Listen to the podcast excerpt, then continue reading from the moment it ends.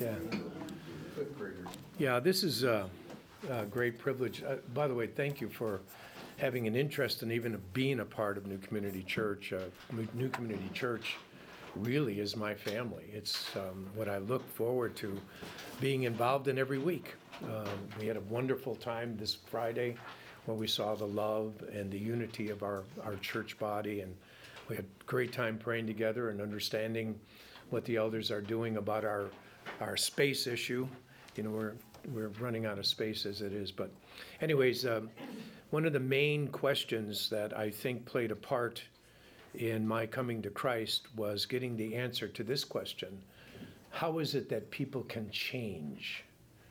Um, because what I was uh, back in the day when Cindy and I were uh, newly married is I was a professional musician, and I played with a group that was uh, very, very good in the Chicagoland area. It was well known, um, it was recognized. Uh, it was a group that um, never quite made it to the ultimate step of being known nationally, and but it was close, close to it. And uh, we, our group would do uh, warm-ups for big name acts back in the day when we we would go out first, you know, in, in the concert we'd play a few songs and then the big name acts would come out after us. And so that's what I was doing. And it was really, uh, I was doing what I thought to be the goal of my life, the purpose. I wanted to be that more than anything. And I worked very, very hard at it, practicing all the time. I played both rhythm guitar and bass guitar. The bass guitar was the one that aggravated my dad all the time. He made me practice in the garage. So I was all by myself in the cold Chicago garage um, and learning to play better if I could. So, in any event, one of the things that happened along the pathway is, you know, the lifestyle of the rock and roll musicians of the late 60s and early 70s was, you know, drug culture, immorality. And I certainly was getting engaged in that. And in one particular time, when we were playing in Lake Geneva, Wisconsin, um, we were playing at some fancy nightclub over there then. And um, uh, I had taken a drug uh, that's called, its official name is psilocybin, the street name is mushroom. Mm. it's a hallucinogenic drug. And, it, you know, it, it did its thing at first. It got me stoned and high and all that stuff. But then it started to attack my nervous system where I couldn't breathe. And it's scaring the daylights out of me because I'm trying to suck in air and I couldn't get it. I actually ran out of the apartment that they gave us to stay in while we were playing. and I was laying on the grass trying to breathe in air. And in those days, you didn't want to go to the hospital because they would know, you know, that this is drug produced and they would want to know who are the people who gave you the drugs and what are their names and all that. And so uh, we always avoided going if we could possibly. And so what happened is the guys saw that I couldn't fulfill my obligation because I was just laying there shaking for at least one day. And they decided that uh, we were only 75 miles away from where I lived. So they said, let's just take him home. So they took me home and dropped me off to Cindy. And there was her husband, about 125 pounds, long hair, shaking like a leaf, and hardly breathing. and uh, I, they dropped me off in the bed. They said to Cindy, "We're sorry, we're sorry." That's all they said. and uh, I laid in the bed for three days, and then the question came. Cindy came to me and she said, "You know, our life has to change because we're not going to be able to make it if if it doesn't change." And I agreed with her, but the question is, how do people change? You know, is it just intestinal fortitude? Is it determination? Is it resolve? How do people change? So we set out to change this lifestyle. And we thought that spirituality would be about a part of that. And so we went back to the religion we were both raised in, which was Roman Catholic Church, and we went back. But um, it was uh, in those days more of the same. Uh, I think it didn't even make the transition transition yet from Latin to English but it was a kind of an old-fashioned uh, service, and, and we just said, well, th- this isn't this isn't working for us. And then I was I was working with one of the guys in the band. He was actually a manager of a different group, and he said to me, "Listen, I know of a guru who can tell you all about life, the meaning of life, and such." And he, and he's on Rush Street. Now Rush Street was uh, was all the tavern area of Chicago. It still is. You know, it's all the bars and all of that. And a lot of us played on Rush Street lots of time. And um, so I said, okay, because I, if he's going to help, bring, bring about a change. So I went and I saw this guy, and my friend said, go on in, sit in front of him. And the whole house has got candles and sheets and stuff all over. And, and uh, so I go and sit in front of him. Now, I know what it means to be stoned. I looked at that guy, and he was stoned. He was out of it. And I thought, I don't know what this, what's he going to do here? So he didn't say anything for a while to me, and then finally he said, uh, "Watch out for cats, man." And I said, What? he said, Watch out for cats because cats will look into your eyes and steal your soul. Well, I thought cats looked in his eyes and stole his brain. so I was out of there. I thought, yeah, okay, well, thanks, you know. And then I was kind of giving up on the spiritual journey thing, you know, thinking, well, maybe that, that's maybe not necessary for people to change. Maybe that's not a part of it. And so, you know, we we went to uh, um, we heard a guy in our, our condominium that we lived in that uh, he taught the Bible. His name was Mr. Theodore. And so I, Cindy saw him one day and was talking to him, and she said, "What do you think if we ask him to come?" And I said, "Sure." I said, "You know, let's find out what he has to say." And so he came, and uh, he was teaching us stuff that we never heard before, like Jesus is not uh, God. He's uh, the incarnate version of Michael, the archangel, stuff like that. And so finally we said, Well, what's the name of your church? And he said, um, Well, we don't really have a church. It's a building called, we call Kingdom Hall.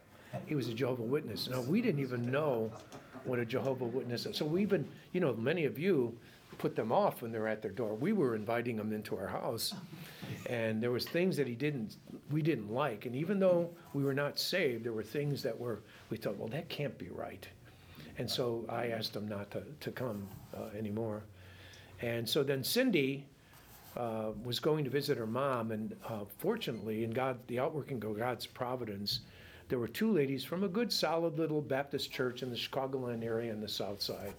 And these ladies were going around and uh, with their church program and inviting ladies to a Bible study at their church. That's all they were doing. They was handing out their program and inviting ladies to a Bible study. And my mother-in-law knew that Cindy and I were going through trouble.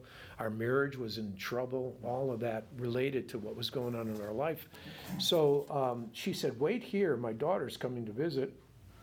So Cindy arrived, and then they talked to Cindy, and Cindy said, Yeah, I think I'll go. So she told me that she would go to this Bible study, and I thought, Well, that's fine, you know, you do that. I had at this point sort of given up on, you know, I, I don't know what else I can do to, to change. Um, I was uh, suffering a bit of depression because I had attained the goal of my life, and it left me empty.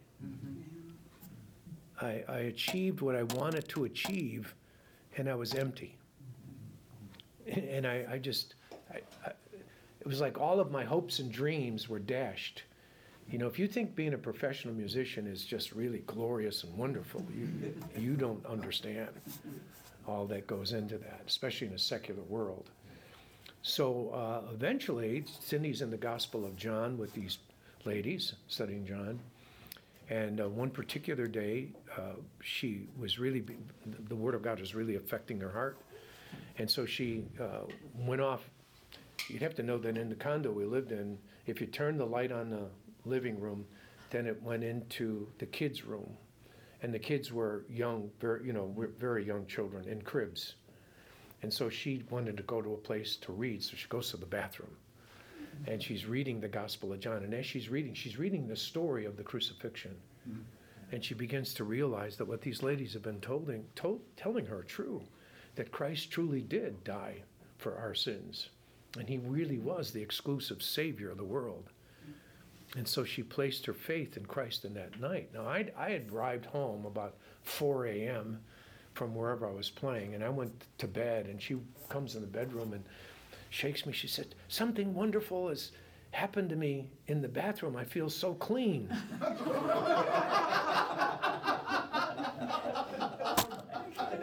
That's what she said. and I, I said, well, okay, well, let's talk about it tomorrow. Be sure to turn the water off. So, so anyways, what happened is she truly came to know Christ and her life was transformed. This lady wanted to go to church on Sunday morning. She wanted to go on Sunday night. She wanted to go on Wednesday night. She wanted to go on Thursday morning. And I'm wondering what is happening to her. You know, I mean, that she's wanting, she's so, she's reading her Bible all the time. She's taking notes. You know, I'm thinking, what, what's going on here? Uh, so I finally, I, I got a little aggravated about it. And I sat her down and I said, I want to know, do you love God more than you love me? She said, yes. However, because I love God in the way I do, I love you in a whole different way. And I said, hey, that's enough. You go get your guru, priest, whatever he is, and you set up a meeting for me because I can poke holes in this stuff. So she did. And he showed up on a Tuesday night, and um, just what I thought. I mean, I back in that day again. Remember, I'm I'm basically a rock and roll hippie looking guy, you know, with the clothing that matched and the hair that matched. And so um, you you got to get that. And I'm trying to get that visual out of Yeah. my mind. most people can't get that visual. Uh, so um, yeah, I, I, one thing I could tell you before I tell you about the ministers, Cindy went to get baptized, and I, I didn't understand it because she was baptized as an infant. You know, that's what I thought. And so uh, she invited me to come, and so I came. And I don't know the, I don't know the the, the, the you know proper procedure of Baptist churches and what they do. And you know, I'm just a rock and roll guy, and I walk over there. And so I find this place. I wanted to have a cigarette. So I find this place, and there's these glass. They have like a glass uh, from uh, from ground level to ceiling. Uh, this hallway that they walk from the education building into the. So apparently, right, that that was at the same time that everybody was leaving the education thing and walking. So I'm in the glass, smoking, and hi, how you doing? People are waving at me. I just, that's kind of an unusual thing that would happen, but that was, a you know, anyways. Remember, I'm lost at this point. So anyways, this guy shows up, and I did what you normally did in those days. I answered the door and I said, peace, man. Mm. You know, because that's what you did. And he said, one way, there's only one way to have peace. And I never heard that. So he caught my attention right away by that. Mm. And so he came in and he and I talked for three and a half hours. And the thing that was most amazing is whenever I asked him a question, he never said, Well, this is what my church teaches, or this is what I think. He would turn his Bible around and he said, Well, what does it say there? And he blew my mind because every question I asked, he had a biblical reference or two to sufficiently answer the question on my mind. And the one that really blew my mind was Ephesians 2 8 and 9. You know, for by grace you are saved through faith, not of your own, uh, not of works, so that no man can boast. And, uh, you know, coming from a works righteous system of belief, you know, where you had to receive the sacraments and you had to do this and you had to do that, and hope that you would make it out of purgatory and then into heaven. This is startling to me. You know, I said, So I can know that I'm saved? He said, Yes, you can. He said, Yes, you can. If you will turn in faith, repent of your sins, turn in faith to Christ, you can be saved. And know that when this life is over, you will enter into God's kingdom. And that was so amazing. I even teased him as I normally do. I said, there's, there's like not even a payment book or something, you know, a Christian payment book. And he's laughing. He said, No, Jesus paid it all. He paid it all. And then he's, he said to me, Is there any other questions you have? I said, No. He said, Is there any reason why you cannot come to know Christ today? And I said, No, I guess not. So he grabs me by the arm, pulls me down on my knees in our living room, and we're both on our knees. He said, I'm going to pray and uh, for you, but you tell Jesus that you recognize yourself to be a sinner and that you've repented of your sins and you want to trust in him for your salvation. So I said something like that. I, you know, tried to copy. But the, the key is, folks, and this is, I don't want everyone to think that this is uh, normal about conversion, uh, because it's it's uh, unique about conversion. There was a instant radical transformation in my life. Instant, trad- radical. Um, I had this unsatiable appetite for God's word. I had to know what it means and know how to apply it to my life. And then I had this passionate desire for others to know the same. And that was from day one. So that's from 1973 till now. I st- it's still there. That same transforming passion is in my heart till this day.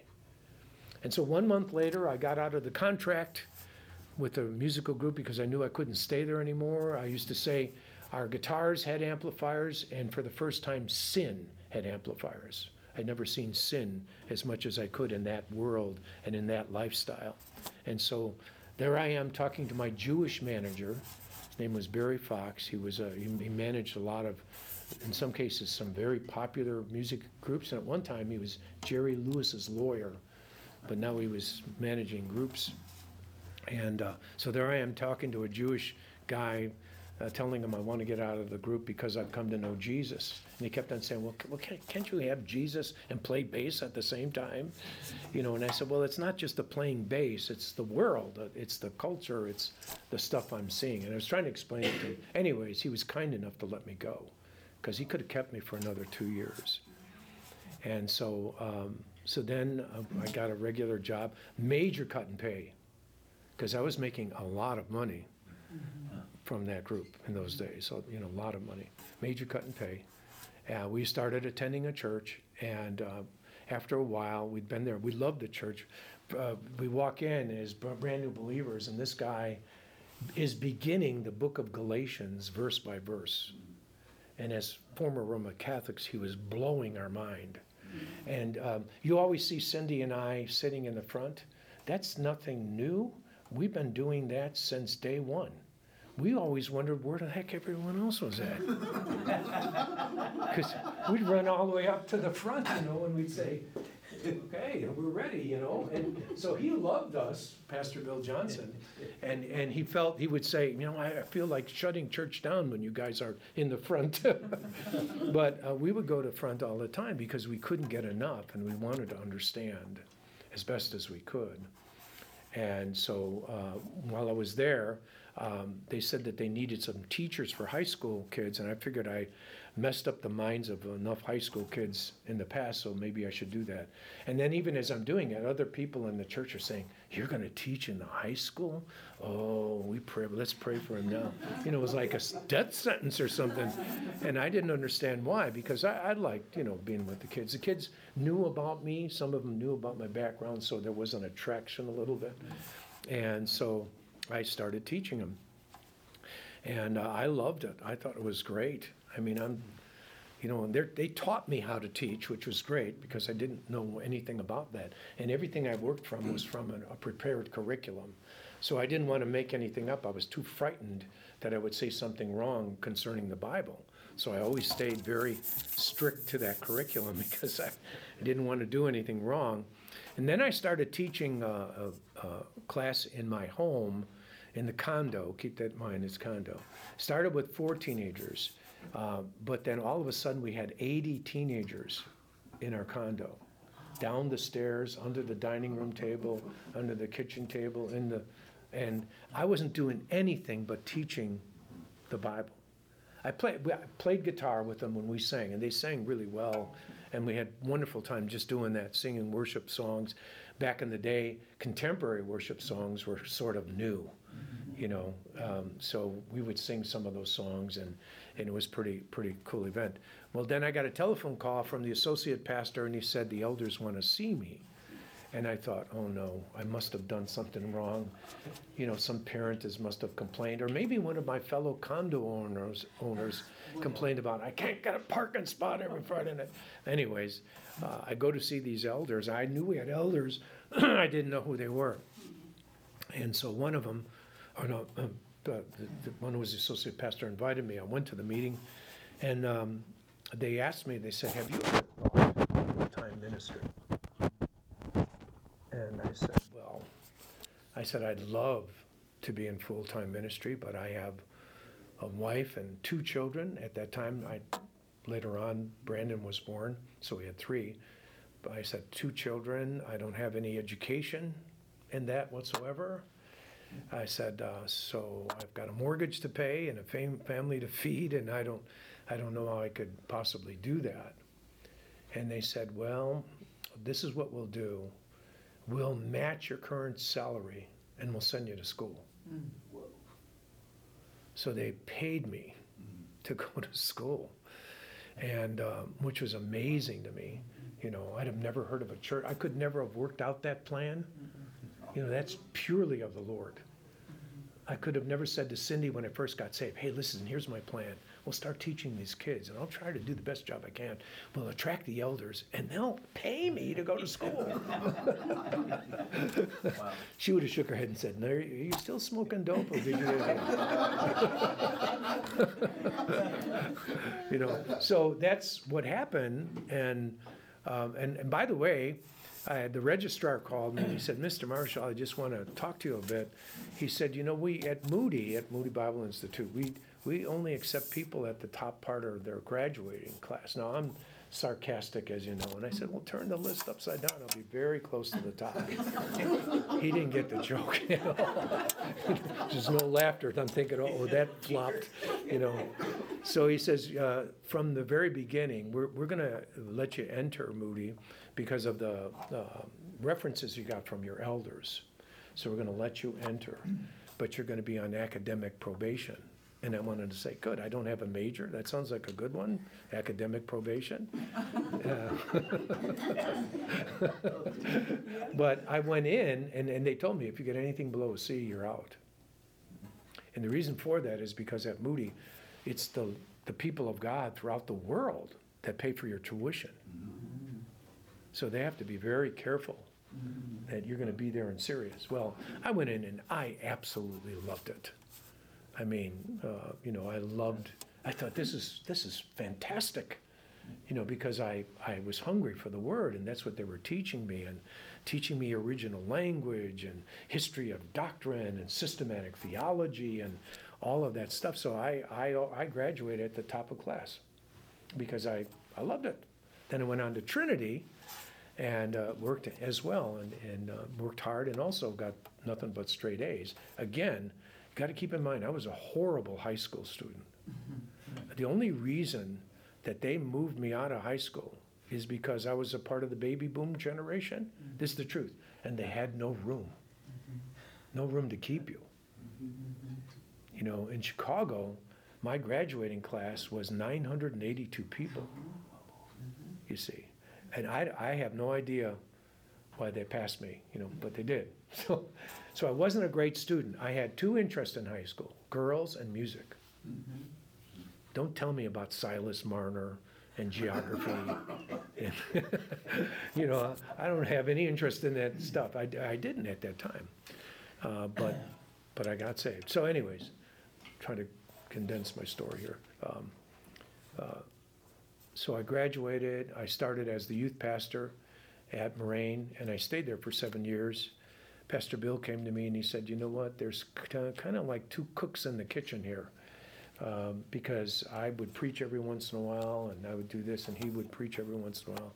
He said, "Have you thought about taking a church on your own?" I said, "I did." So he helped me along with the church, and they got me a church in Fox Lake, Illinois. I stayed there for about eight years, and then, and I'm cutting out a lot of stuff. And then I came to St. Louis here, and that's when we started this church. We started this church in April of 1989, and we had a total of 26 people at that time.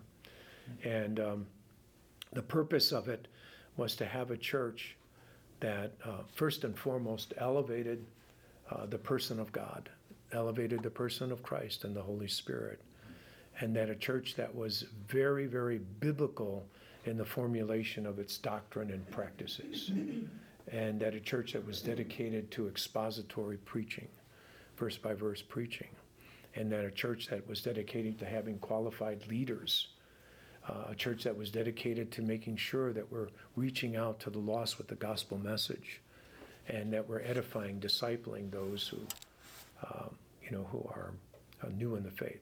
So that's where we began uh, some 30, what is it now, 35 years ago, 34, whatever that is.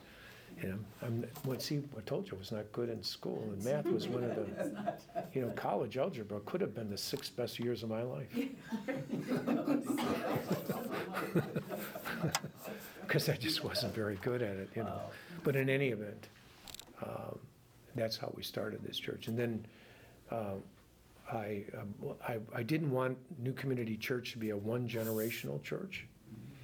And so when I was in my late 60s, I think it was, uh, we started talking about, I, I'm the one who started the conversation about uh, who would replace me because I didn't want to have, uh, I wanted to be involved in that process because I've, I've seen too many great churches um, that when the pastor, there was no succession plan, the pastor died, and the whole thing fell apart. And, you know, somehow, new guy would come in, he didn't hold the same values, and, uh, you know, uh, what was that, uh, Dr. J, Dr. Dr. Barnhouse in Peoria, he was a phenomenal preacher and teacher. Well, the guy that came in after him, and he had like over thousands of people, thousand, I think, and the guy after him just wiped the church out. You know, so I was afraid of my whole life work not, you know, and so God, in the providence of God, and you, there, there's a whole nother story about that. I don't know if you've told them any of that, but in the providence of God, um, we were able to get Pastor Rich. Um, when when I we were together when we went to California, um, and we heard that this Rich Gregory, um, you know, was uh, looking for a pastorate. And so what we didn't know was there was like about another 26 churches in line looking at him. And so we went and um, eh, had this wonderful, phenomenal conversation with him. And uh, I think I said to you or somebody, I said, you know, he's a great guy, but chances are very slim of us getting him, you know, because, I mean, here he is. He's uh, he was something. He was an executive administrator in the college. He was John MacArthur's uh, personal assistant for 11 or 12 years. Uh, he was teaching in the seminary. He had a, they, they gave him a five or 600 people small church, they call that. When you have, you know, 13,000 people or 12,000 coming to your church, they have these smaller churches within that church. And he was one of the leaders of that. And um, very articulate, very intelligent. And, you know, we said, well, that was a great interview. We just don't know if we'll ever get him. But we kept up with him. It's the middle of COVID. So we couldn't even get him to St. Louis to speak to the congregation or interact with the congregation. So the only thing we could do is Zoom call him and, and uh, you know, FaceTime and all that stuff. And that's what we did. And then one day, after one of those conversations, he said, You know what? Uh, Michelle and I have been praying, and uh, we think God is calling us to New Community Church. I said, Great, I'll make that happen. Boom, got on the phone. He wants to come, guys. And so we, uh, we got working on that, and we got him, and it was, it was a great thing. Uh, he did, he was in Dallas, Texas for something, so he drove, he couldn't leave California by plane. So he went to Dallas, Texas to, for something, and then he came to our church and he spoke. And then they were looking around at homes, and um, they were flying back, and uh, Kelly uh, Graft, who's real estate, said, hey, you know that one home you liked, but it was already a contract on it? Um, The lady said that um, she found out you're gonna be a pastor, and she's born again, and she would love to sell her home to a pastor. So, uh, so guess what happened? Uh, Greg and Michelle land in LA, get back on a plane, because the lady, the only condition the lady had is she wanted to make sure they saw the home thoroughly and everything before they bought it. So they turned right around and came back. But the good news is when they moved from LA to Chicago, they moved right into their new home. It was all an accident. No. It was the providence of God. So that's just a little bit to tell you, uh, uh, Pastor Rich and the elders are keeping up the values we started with and making them stronger.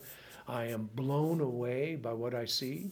at our church, the amount of people, you all, for example, coming into our church and being a part of our church and more people. I see new people all the time. That's why there's so, there's a growing number of people who have no idea who I am, which is okay. Uh, You know, as I said. And their primary reason is because uh, the people who do know what I am, they still come to me with issues, and I say, I don't know as Pastor Rich. Pastor Rich. That's my constant answer. I don't- There's not enough toilet paper in the women's bathroom. I don't know as Pastor Rich.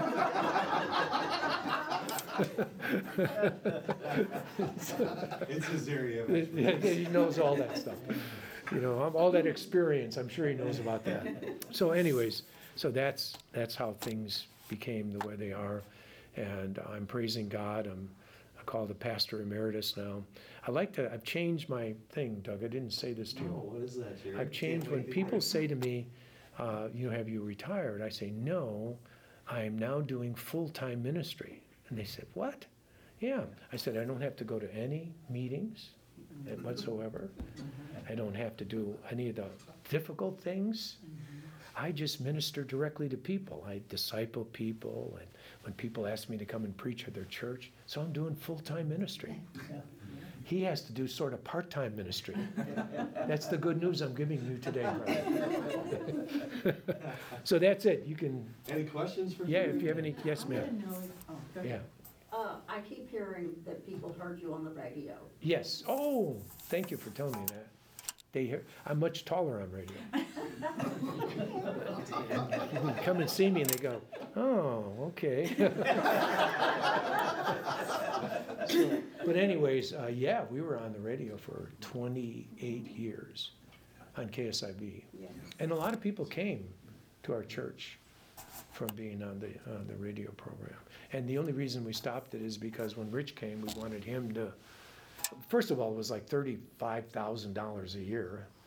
And um, when Rich came, we just let him choose how he wanted to do that. And nowadays, it's all changing to more like podcast and things of that nature. And so, you know, he, he does that and he, he, you know, of course, all of our, our messages are, um, you can get them on live stream. I think I heard that um, is working to get them on YouTube, uh, which is good, you know, so you can, you'll have various uh, platforms for which you can get the messages, unlike the radio ministry. But the radio ministry really served Is us well. Part of the church service, is that what they? They- They just took my messages and, uh, you know, cut them down to 26 minutes.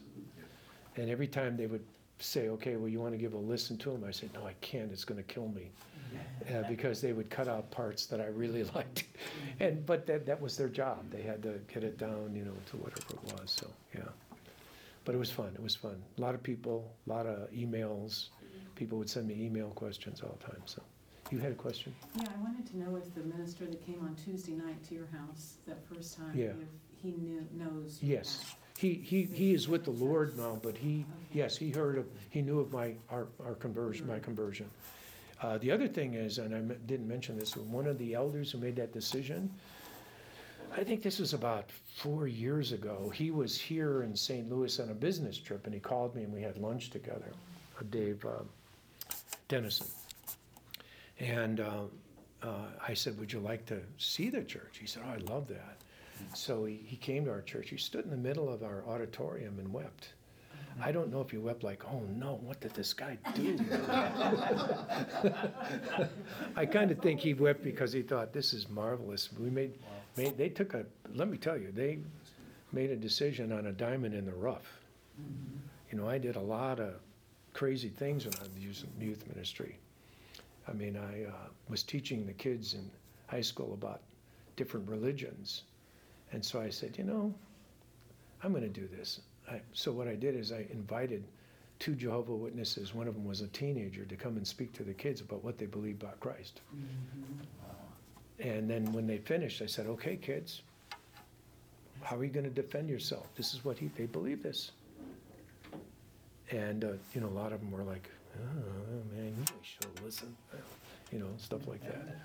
Only one or two of them could do a good job, and one of them that did a really good job is now a pastor in California. But yeah, you know, he explained exactly, and they didn't, they couldn't really refute what he said. The next day, I had a Catholic priest come in, And then there was one other that I had in there. I had a Mormon come in. And the elders called me and said, You are inviting the enemy into the camp. What is your problem? yeah, well, I didn't clear that with them, by the way. I, I didn't know the, you know, the stuff that you do. So I did a lot of strange things with our kids. Um, and I'm surprised they didn't fire me. Uh, one time I told them we were going to play softball. And I got them, we had a big field out there, and they all came out. They- they're choosing up teams. And then they finally said, um, Where's the bat and the ball and the bases? I said, Oh, do you need a bat and ball and bases to play baseball? Well, of course, you idiot. You know, I said, let me ask you this question Do you need a Bible to study the Bible? Oh, I said, Oh, sit down, grasshoppers. Let me teach you. you know. and so that from that day on, I would send them in the mail to their parents a little postcard that said, remind your son or daughter to bring their Bible. Because I wanted them to have their Bible. So those are things that got me in trouble, but just, yeah. So what was the other question? What, that was it? I- I was gonna ask about the radio thing too, so you've already covered it. Yeah, the radio thing. I still get, I'm amazed at the impact of that. I'm really, really amazed. Um, Because I still hear people today say, oh, yeah, I heard of you, you know, from that. I think it had a broader impact than I'm aware of. So now Mr. Doug, who I love a lot, is, he and his wonderful wife, I think she's more the wonderful than him, but, yeah. Yeah. Thank you, Jerry. Okay. Um, Yeah. I've noticed since he stopped being an elder, which it was his decision and a wise one, I think, to pull away so that Rich could um, have more preeminence. Um, I've said this to many, many people. I've said it, I think, to Jerry. Maybe you've never heard me say this, but I think his legacy is only increasing, not decreasing, because of the humility he's displayed in stepping away and letting a man half his age take over. Um, but Rich is just an outstanding teacher. The first meeting we had, there were five of us in the room. Rich had this massive desk and we told the story. We went through a very difficult period during that time in our church.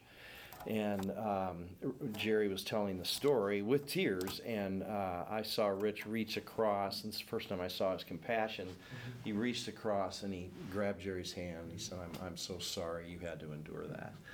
And I thought to myself, all right, he's either a really good actor or this is the real deal. He's a genuine guy. And it turned out to be the latter. So praise the Lord. Um, I was so impressed by his uh, compassion for a pastor who had endured what he had endured.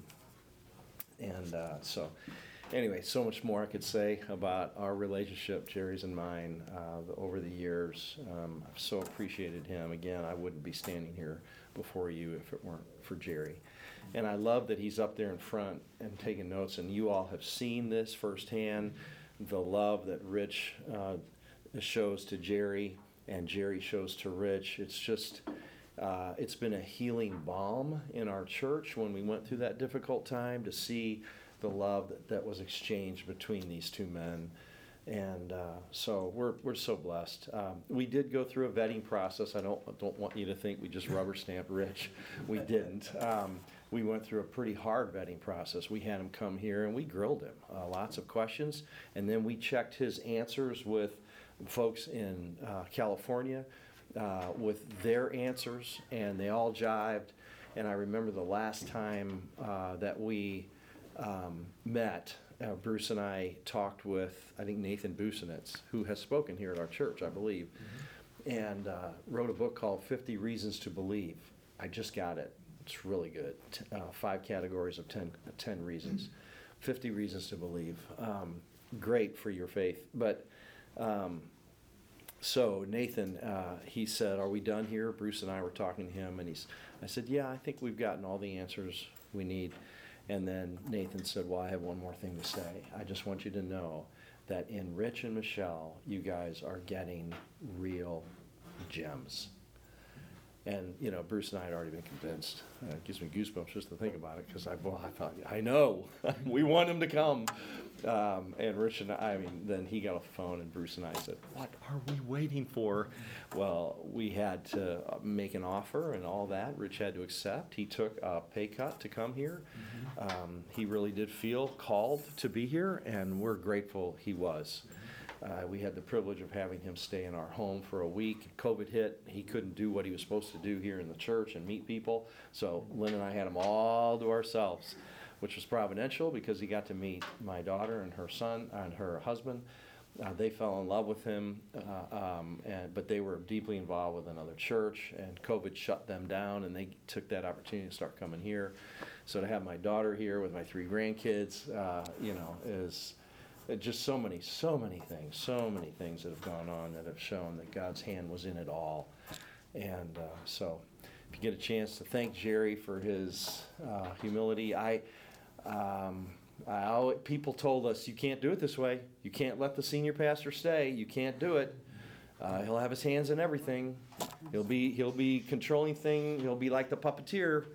Don't do it. And our response was the same across the board. You don't know our pastor. We do. Uh, I've known him for 35 years.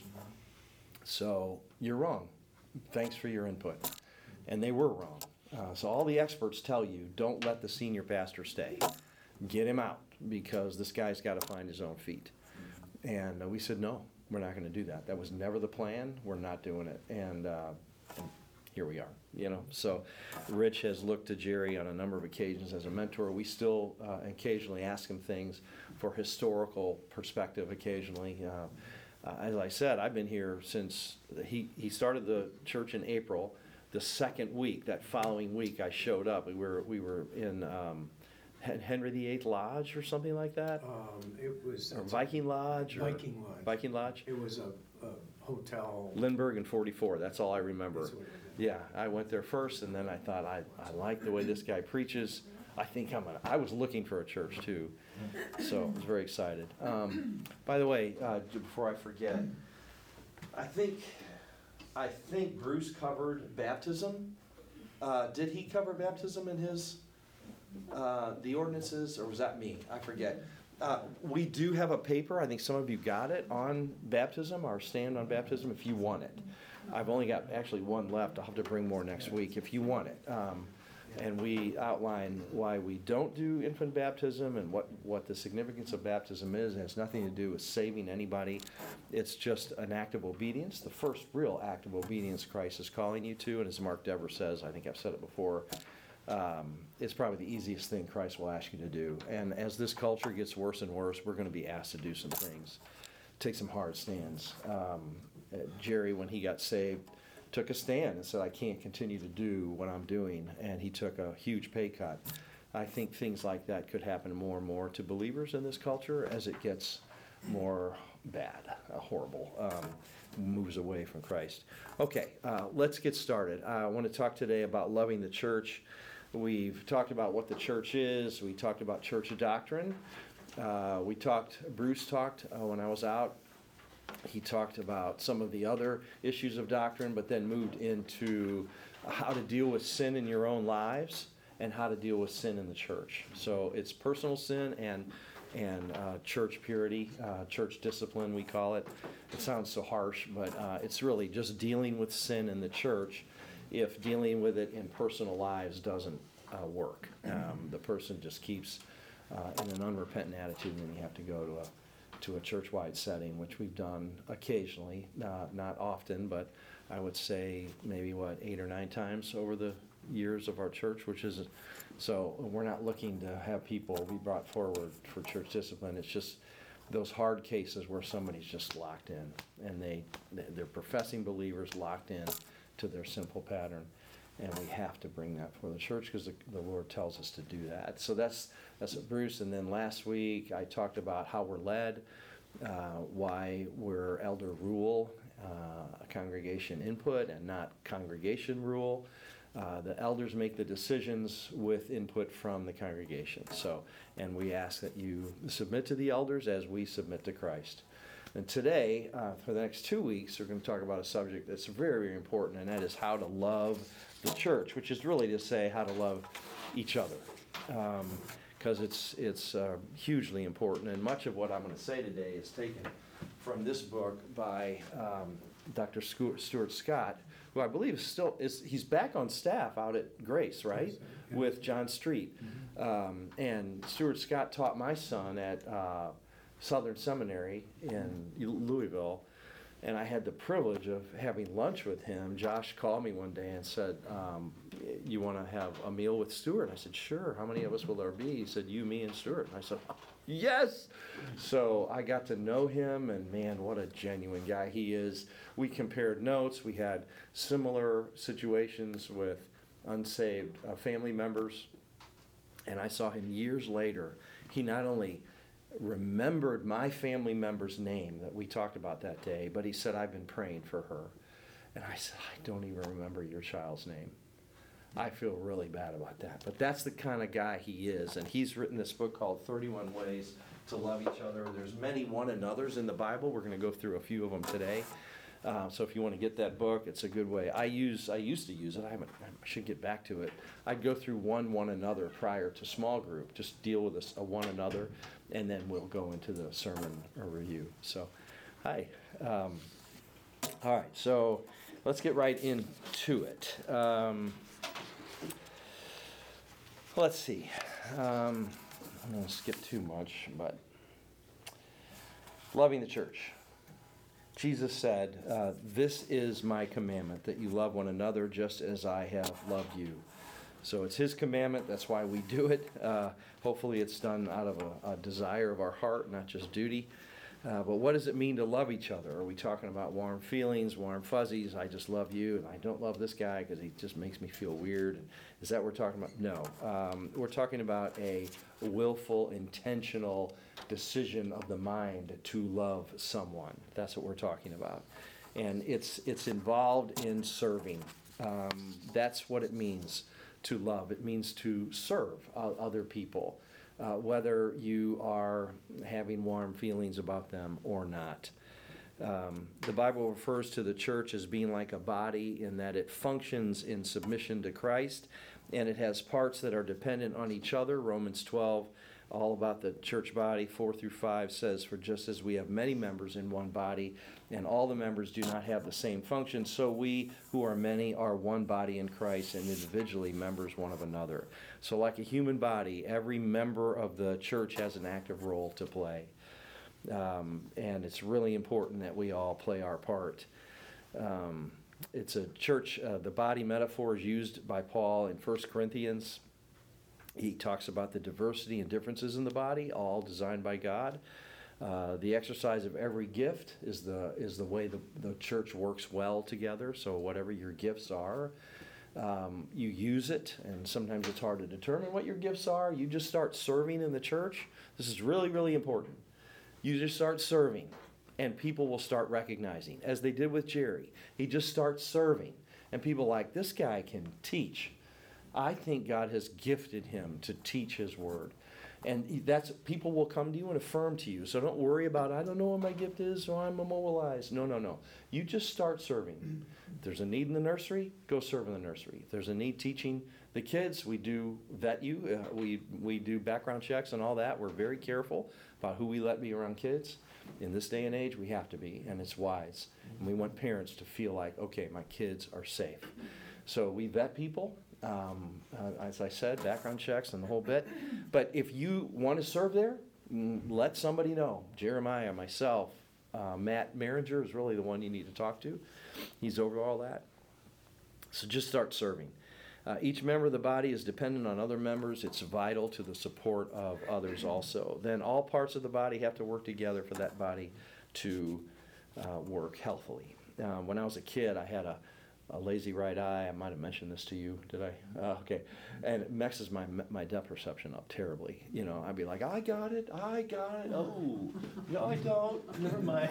And I'd have to go get the ball. You know, or it would. I I, I played football as a defensive back, and I couldn't judge when there was a long ball. I'm step for step with this guy, and I think I'm trying to, you know, got my hands over him and all that, and the ball ends up hitting me in the helmet Like, boom, boom, you know, way up in the air.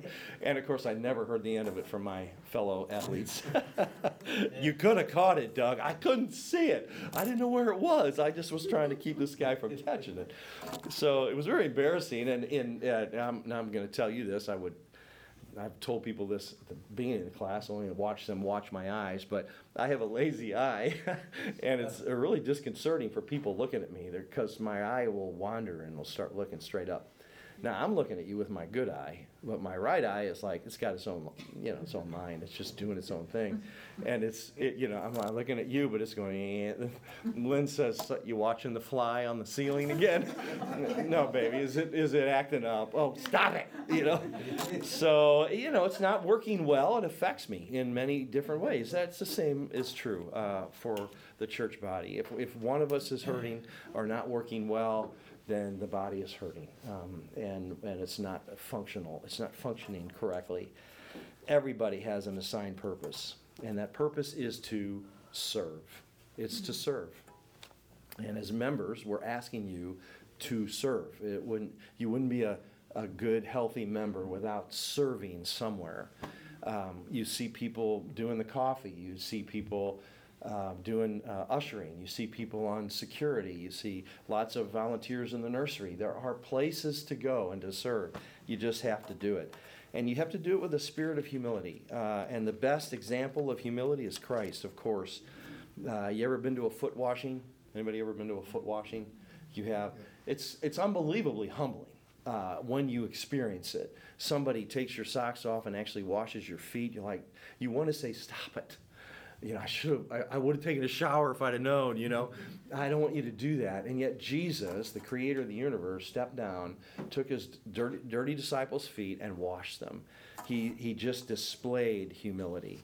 And that's the kind of humility we need to have a willingness to serve others um, any way we can. Um, uh, none of us are above it. Uh, n- none of us are above it. I tell this story all the time that one of the deacons, he had to step away, but he was a deacon, um, uh, high powered businessman in Clayton, um, always dressed beautifully, and he was in the bathroom cleaning toilets. When everybody else was not there, and I went in to go to the bathroom, and I saw him in there, and I'm like, uh, my, my opinion of him just went through the roof, you know. Uh, nothing was above him or beneath him. He just did it. He saw the need and he did it. He cleaned the toilets. Um, you parents have kids, you know what that's like. Not fun. Um, yeah. Uh, so the greatest dif- display of humility was Jesus, and he set aside in uh, Philippians 2, he set aside his glorious position with all its privileges and comforts. Philippians 2 5 says that we are to have the same attitude as Christ. Have this attitude in yourselves, which also was in Christ Jesus. He emptied himself, he took the form of a slave, he humbled himself and obeyed his father unto death. Uh, for God's glory and for the good of others. He came not to be served, uh, not to serve, not to be served, but to serve, according to Mark 10. So our, it's the commitment we're asking you to make is, to, is that kind of a commitment. Serve with humility. It doesn't matter if people see you or don't see you. The beauty of New Community Church, and I think this is part of what what uh, Rich and Michelle saw, was people loving each other like that uh, people behind the scenes doing things that nobody else saw. They did it because they love Jesus. And uh, I, you, I, uh, occasionally, and I know you've done this too, you just look around and you just you just love these people because of what they're doing. Um, they're not doing anything for their own glory. They're just doing it because there's a need, and that's what we're asking of members. Uh, to not church, to not serve rather, is to fail being a member. So, so uh, I think I've made my point, right? Humble service. That's what we're asking you to do. Um, and remember this this is really important. Your service first is to Jesus. First to Jesus. Purify your motives. I'm doing this because He saved me, He died in my place. I should go to hell but he redirected me. That's why I'm doing what I'm doing. He loved me first. Now I want to love him back by loving you all. That, that's what we're asking you to do. Uh, and you'll see it as you open your eyes and get to know people. You'll hear these little things about what people do behind the scenes, and it's just beautiful, just so heartwarming. Um, there, by the way, there is a ministry um, um, barcode on the back of your. Uh, uh, go all the way to the back. Let me see if it's still there. Yeah, Yeah. yeah. If, if you uh, look at that, it'll take you to a uh, membership form and also to a ministry form. If you're interested in serving, fill out the form. Go to it, fill it out, submit it, and then uh, Sarah will get it to the proper people. Um, and and we will then know. It's a tool for us to know where you're interested in serving. So that's one thing you can do. Uh, at the end of this, I, I don't want to forget. I think Chris Moore is going to be coming in. If you don't have a picture in the directory, um, here's my appeal. Help an old man out. uh, today, Lynn goes, "Hey, so and so needs this," and I said, "Could you pull her picture up? I don't want to mess up." And so, and and her picture was there, uh, but it's frustrating for me when I say pull her picture up and there's no picture. Now, some of it is just I don't want my picture in there. You may not want your picture in there. Maybe you're, you know, you're an undercover agent. You're in the witness protection program. you don't want anybody to know, or you're a mailman. You don't want any, any manager to know what you're doing. but but if you could, that would be really helpful. Chris is going to come in here and take it right here. And he'll upload it, he'll show you how to do it, you'll have your picture in the directory. It's just really helpful for us. Uh, he's going to be here, I think, today. I'm not sure he understood me correctly. He'll definitely be here next week uh, to help you with that process. But if he walks through the door, then I'll know he, he um, understood what I was saying. So, um, and there's so many ways to serve, guys. So many ways. Um, I'll give you one example, and then I'm going to get to the one another's. We're a little bit short of time, but the the one example that I that was is so paramount in my mind is when when, when COVID occurred. We had an elderly couple, uh, John and Carol Callen. John is now in his 80s. He was a uh, he just turned 80, I think. Um, he was an elder here for 20 years. Stepped away for the needs of his wife, the health needs of his wife, and he and Carol would make food and go find the shut-ins in our church mm. and call them and say, "Hey, I've got some chicken and dumplings. You ever get a chance to eat her chicken and dumplings?" I think that's heavenly food. I think that, that will be in heaven. And so they make that, they set it on their porch, they call them, they say, Your food's out there, and they talk to them from afar. These people that were afraid. COVID was killing people initially, right? Now it's a cold. But then it was killing people. And so there was great fear. And, uh, and this is what they did. I, there was no program, nobody told them to do this. They saw a need, and they fulfilled the need. And that's the beauty of this church. There's, you know, there's not every program is is there. We can't figure out what all the needs are, uh, but you can hear. You know, there's this single mom in the church that is really struggling, and Lynn and I heard the need. Well, all right, well, get an Aldi's card. That's what we'll do. Just meet the need. Um, so. So there's lots of ways. Let me let me get into the one another's. Uh, it's important. This first one another is the, the most obvious, um, uh, and that is um, to be together. um, it's it, it's clear. Uh, um, this is from Hebrews 10, 24. Let us consider how to stir up one another to love and good works. The writer goes on to say in verse uh, 25 how to do that, not neglecting to meet together as is the habit of some. You got to be together. You can't worship God from a fishing boat effectively in the church. You just can't do it. You've got to be here. I can't meet needs of people here. I can't give you a hug. I can't hear your plea for help. I can't pray with you unless you're here.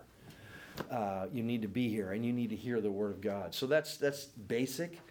Come uh, when we when we established the live stream, we did it during COVID, but it was with fear and trepidation that we did it. And the reason was we were afraid people would just sit in their homes, in their pajamas, and watch online. Uh, and that's not the way church is to be. Now, we've had to kick a few people in the rear end because we knew they were doing that. I recently, uh, about a month and a half, two months ago, uh, talked to a guy and said, I haven't seen you in a while. Yeah, we're just watching from home. I said, no, no, Uh, graciously. No, no, that's not the way you do church. You need to be here. And he was here the next week. Uh, he just needed a little bit of prodding uh, because he was getting lazy, and that was our fear. You just need to be here. And sometimes I know, I know it's hard to come through the door sometimes, right? Life is hard. You don't even want to deal with people. You want to just go sit in the back and be quiet. You know, you know leave, leave me alone. I get it. Um, let the people of God love you. Let them love you. You may not be in a position where you can serve others right now. It's okay. Let them love you, and eventually God will bring. But come. You need to come. You need to overcome that fear and just come. So that's number one. Be here. Uh, number two, be devoted to one another in brotherly love and affection. uh, Romans 12, 10. Um, it's just, that's just kind of an overall arching umbrella. Uh, be devoted to one another in brotherly love and attention. Uh, many of us, we are much closer to our church family uh, than we are to our own family members, right? Um, it's true in our family. There are some we feel a great bond with because of our deep spiritual connection. And others, we have to be surfacey because there's no spiritual connection. So we get that. But in the church, there should be a great fellowship, a great bond uh, between us um, because uh, we're all the same. We all had to bow our knee at the foot of the cross. We're all a bunch of rotten sinners who had to bow and give our lives to Christ. That's, that's what we are. So that's our bond. That's our bond. That's how we come together. We know we're fellow, nobody's better than anybody else. Uh, we're all the same. So, um, yeah, be devoted to one another. The next one is be kind to one another. I have a life verse. Some of you have, anybody have a life verse in here? Uh, my life verse is Ephesians 4.32. I even, I even uh, put music to it. I will not sing it to you. But it's be kind one to another, tenderhearted, forgiving each other as God, for Christ's sake, has already forgiven you. So there's a bunch of one another's in there. One of them is be kind to one another. One of the one of the attributes of God, one of the things I think about the most as I get older is he is so kind. Look at there. He understood. That's Chris. He's going to take your picture. so, all right, thanks, Chris. Um, so be kind to one another. That's and and one of the guys in our church uh, who has done this for a number, uh, actually, of, of the leaders. Just he just he, he gave me a, a, a thumb drive and said, "I've taken these photographs. Uh, pick one, and I'll give you a two foot by three foot mantle with your verse on it." And it's now prominently displayed in my living room. Be kind one to another. With a beautiful church background setting, he took two mountains, a church steeple, uh, some scattered snow, uh, yellow trees, I guess aspen trees, I don't know. It's just gorgeous. And it was so kind. So that's prominently displayed. Be kind to one another. Um, uh, Romans 2 4 says God's kindness is meant to lead you to repentance. In some cases, it's not the harsh hand of God, it's His kindness. You begin to realize He's so good to me and I don't deserve it. Uh, what do I need to do? Repent. All right, number four, forgive one another. Same verse. For, forgive one another. I think if if we just learned how to forgive each other, and the way we do that, I think the most effective way to forgive each other is to not focus on what that person's done to you, but focus on what you've done to God. Uh, get get it in your mind that you have a, an insurmountable debt that you owe Him, and He's forgiven you. Uh, Matthew 18 is a the king, you know, the servant, the king. You know the story. Read it. The king forgave him this massive debt, and then this this servant wouldn't forgive a debt of one day's wage to another guy and had the guy thrown in jail. And the king came back and threw him in jail. Think about your own sin, and you will forgive others. Uh, if you have family issues, you have things going on where you're bitter. Uh, I, I'm going to ask you not to think about the person that's hurt you. We've all in this room. Uh, we're, we're, we're two things. All of us in this room are two things. We're both victims of other people's sin against us and victimizers. We have sinned against others. I don't want you to think about the fact that you're a victim. I want you to think about the fact that you have violated God's standards over and over and over and over and over and over and over, insurmountable debt. So, so concentrate on that, thank Him for that, and then in your heart, forgive others. Uh, in your heart, forgive them. Uh, that's a whole nother topic of how to do that that I can't get into now, but it's a it's a release. It's a release of a person to others, and, and we're asking you to do that in this church. If people have offended you, now you may have to go to them, Matthew 18, and say, "Hey, you did this, and I want you to think about what you've done." Um, but you go first, getting the the big beam out of your own eye, right? All right, comfort one another. This the context of that verse is 1 Thessalonians 4:18. The context, comfort one another, is in the context of of um, actually of death. When someone is facing a life-threatening illness, it's it's it's comfort comfort one another with these words. It's the end time. It's it's things were bad, and the apostle was talking about actually uh, when Christ would take us out of here, and um, but it's also a comfort that you give to people who are maybe at the end of their life. Uh, that's kind of the context because um, these people were suffering that Paul was writing to. So you're not comforting them with false comfort. You're not saying, hey, things will be okay. Uh, just, you know, hey, just things will be fine. But you are saying this isn't all there is. We had a lady, you remember Chrissy Hummert? Yeah. Remember her? Um, young girl, uh, 30, newly married. I think she might have had a kid. I don't remember. Uh, Maybe not. Um, got a devastating cancer diagnosis and was dying. So we did not say, uh, you know, everything's going to be okay. But what Lynn and I did was we recorded a song by David Phelps called No More Night. Uh, if you've never heard that song, write it down. David Phelps, No More Night.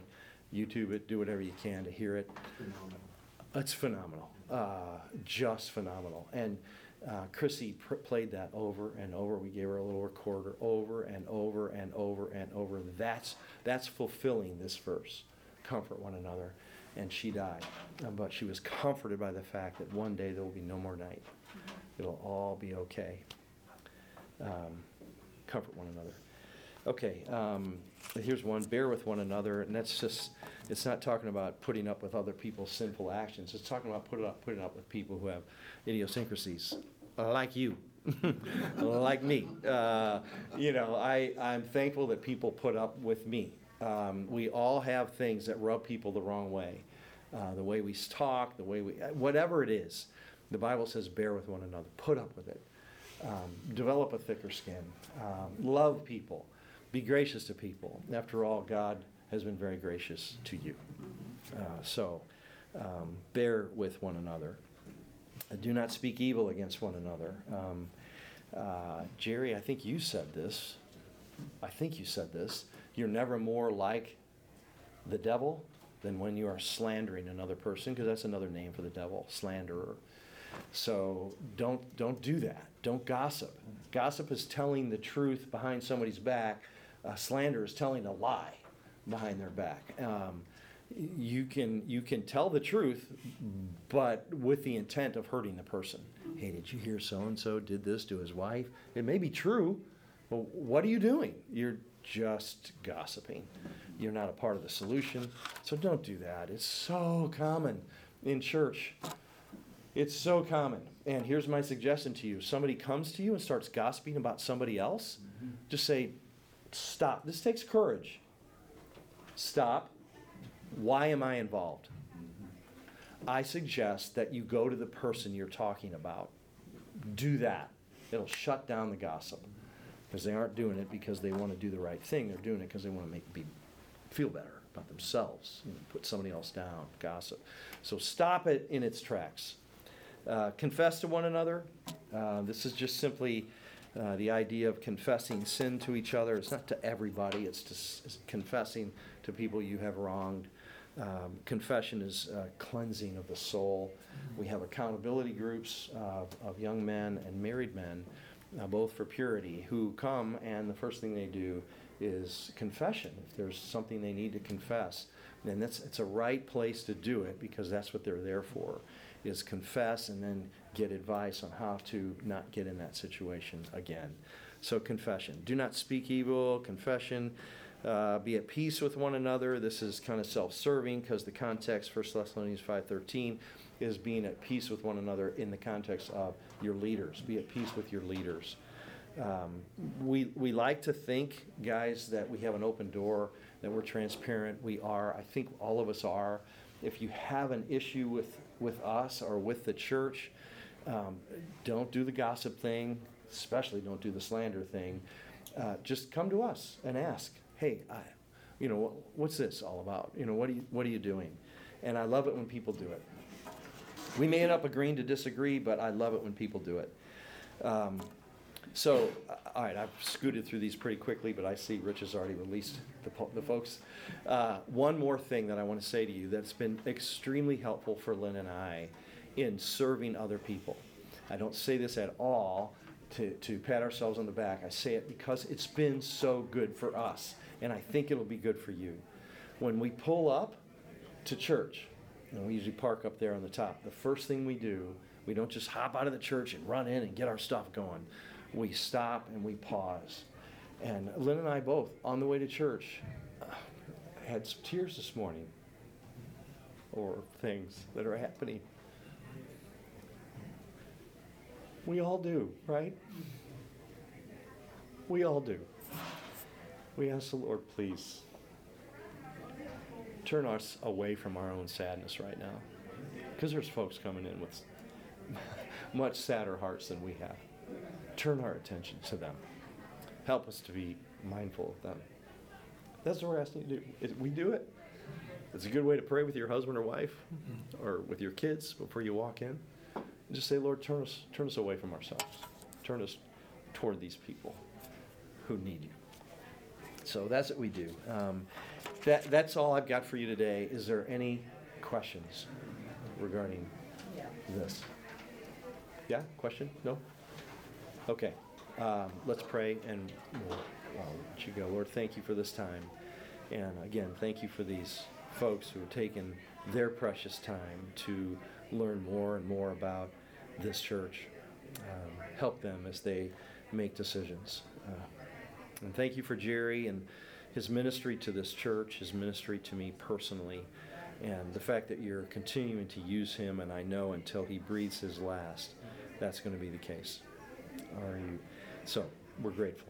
Thank you for all these things, Lord. Help Rich in his second sermon now uh, to be clear, and uh, I pray that for his cough that it wouldn't be distracting, uh, and you would give us hearts to listen to what he's saying. And we pray these things in Jesus' name. Amen. All right.